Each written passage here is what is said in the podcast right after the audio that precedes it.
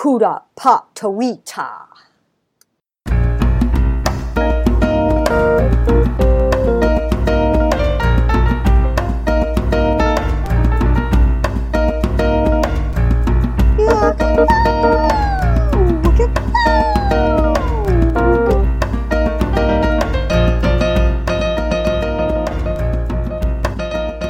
Welcome to Memories in the Key of Life, where we reflect, dissect, inspect, and give respect to all those moments of joy, frustration, and humor that fill our days. And we do it with a bit of music, and if you're lucky, a choice chunk of poetry, a very short story, or a bit of juicy pontification.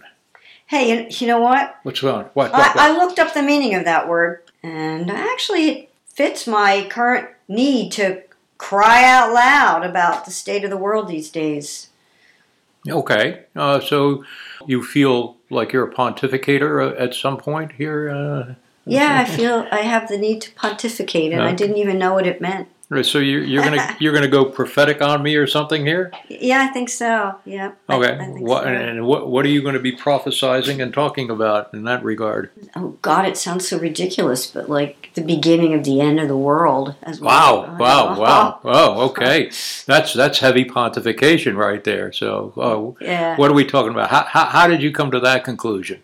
Bef- the Old Testament and all those times that messengers from God brought unhappy messages to civilizations and said, change or you're going to be toast. And they all laughed and then they were toast. In your view, the, the pandemic is godly warning on us? Is that pretty much what you think? Yeah, this pandemic is not really a pandemic. It's more than a pandemic. Dum, dum, dum, dum, dum, dum, dum.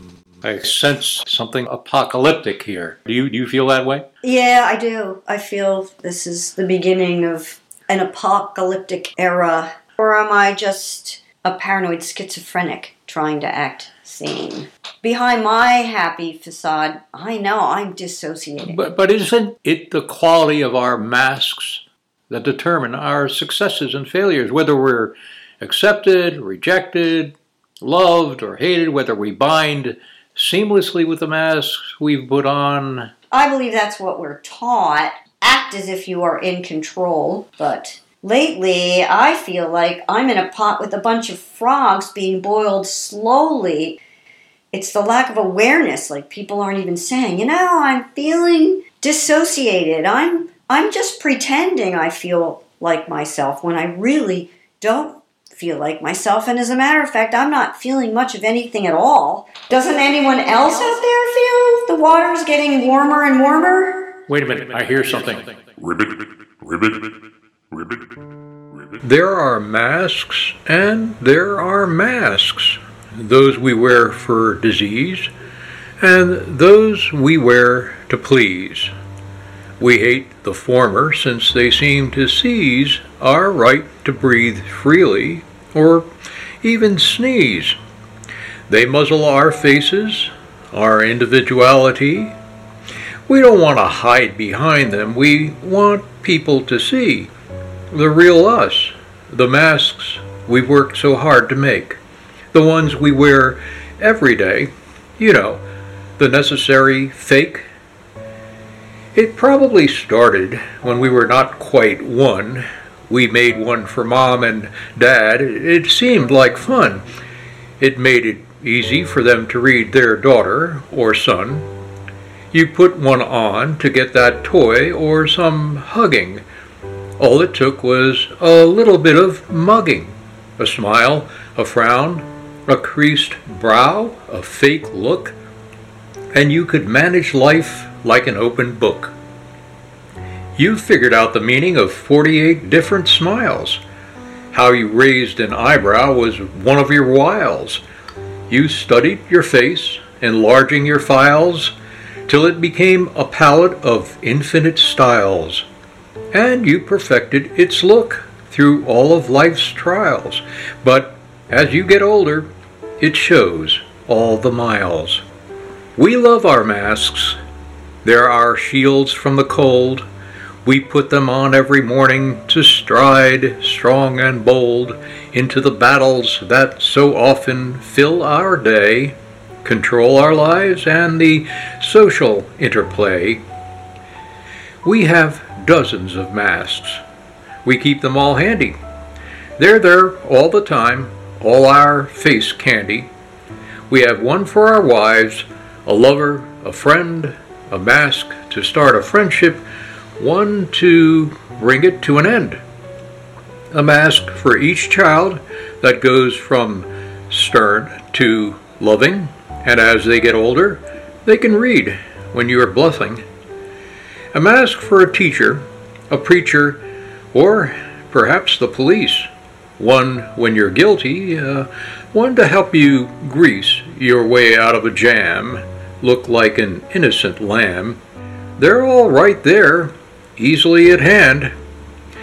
Our masks are perfected, shaped and devised, crafted and modeled, all to keep us disguised. We've become masters of masking. Each one is revised to fit each moment, each person that we meet, to hide our true faces, so if we have to cheat, we can do it with ease, our role play complete. But there comes a time when we have so many, we wear them so much, they become who we are, a necessary crutch. We have an album of faces all ready to be shown, false facades for our life, each one like a clone. We've hidden ourselves so often for so long. One day we wake up knowing something is wrong. Who are we is the question we so often seem to ask, and when we can't find the answer, we reach for a mask. When you're a child, there's that moment of self-awareness. Uh, you know, you, you kind of transition from this unself-consciously twaddling little pudge monkey into an awareness of being a separate entity surrounded by the world, and you're confronted by questions like, who am I? Who must I become? What's my relationship to the world? Can, can you remember when that moment struck you? I don't remember a moment, but I did have this recurring dream as a child. I was wandering around in in a land of devastation, alone. I mean, I had it all, like, all often, this dream. I would just be, like, scavenging for food and and trying to find water to drink, or, like, and I was really lonely. And when I got older, like, I don't know if you remember Max Headroom. Sure. But I could so identify with that show, and that whole apocalypse, end-of-world experience is something I've always identified with from a very early age, but I didn't think about it when I was a kid. But it's just been this theme that's been with me a long time. My whole view is really, uh, the, the question is to, you know, what what's my place? Where am I? Who who am I? And what's my relationship to the world? Who who am I? Who am I going to become? Who, who, who?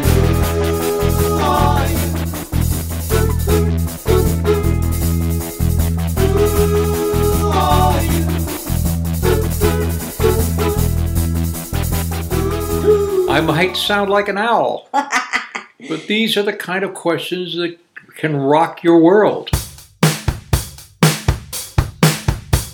When I was a child, I had dreams of barren lands, parched mouths, desert streams, and emptiness. When I was a child, I had dreams of barren lands, parched mouths, desert streams, and emptiness.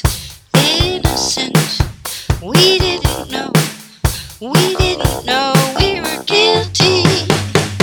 Now we know we are guilty. Now we know we are all, all guilty.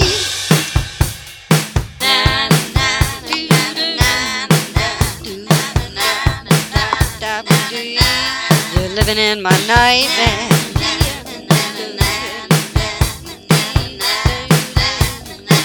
This world's a nightmare.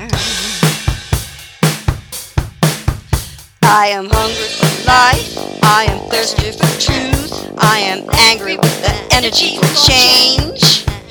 I am hungry for life, I am thirsty for truth, I am angry with the energy for change.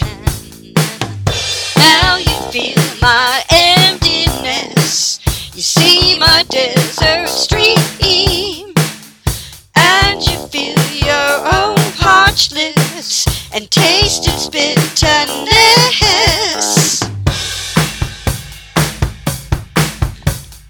For we know our world's on fire, and we hope for something higher as we stand into an abyss of human emptiness.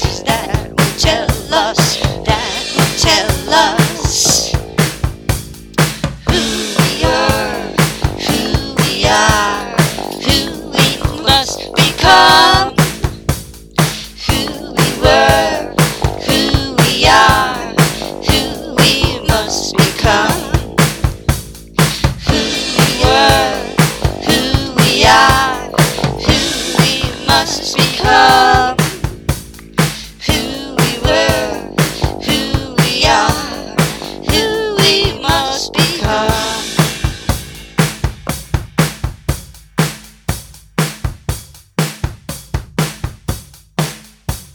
And if you don't know who you are, drop us a line at Memories in the Key of Life, all one word, lowercase, at gmail dot com, and we'll help you work it out. And if you don't, well, so be it. All that matters is that we love what we're doing, how we're doing it, and we're having fun. So if you are too, visit again, and don't forget, your memories are in the key of life. Who we are, who we are. Become who we were, who we are, who we must become.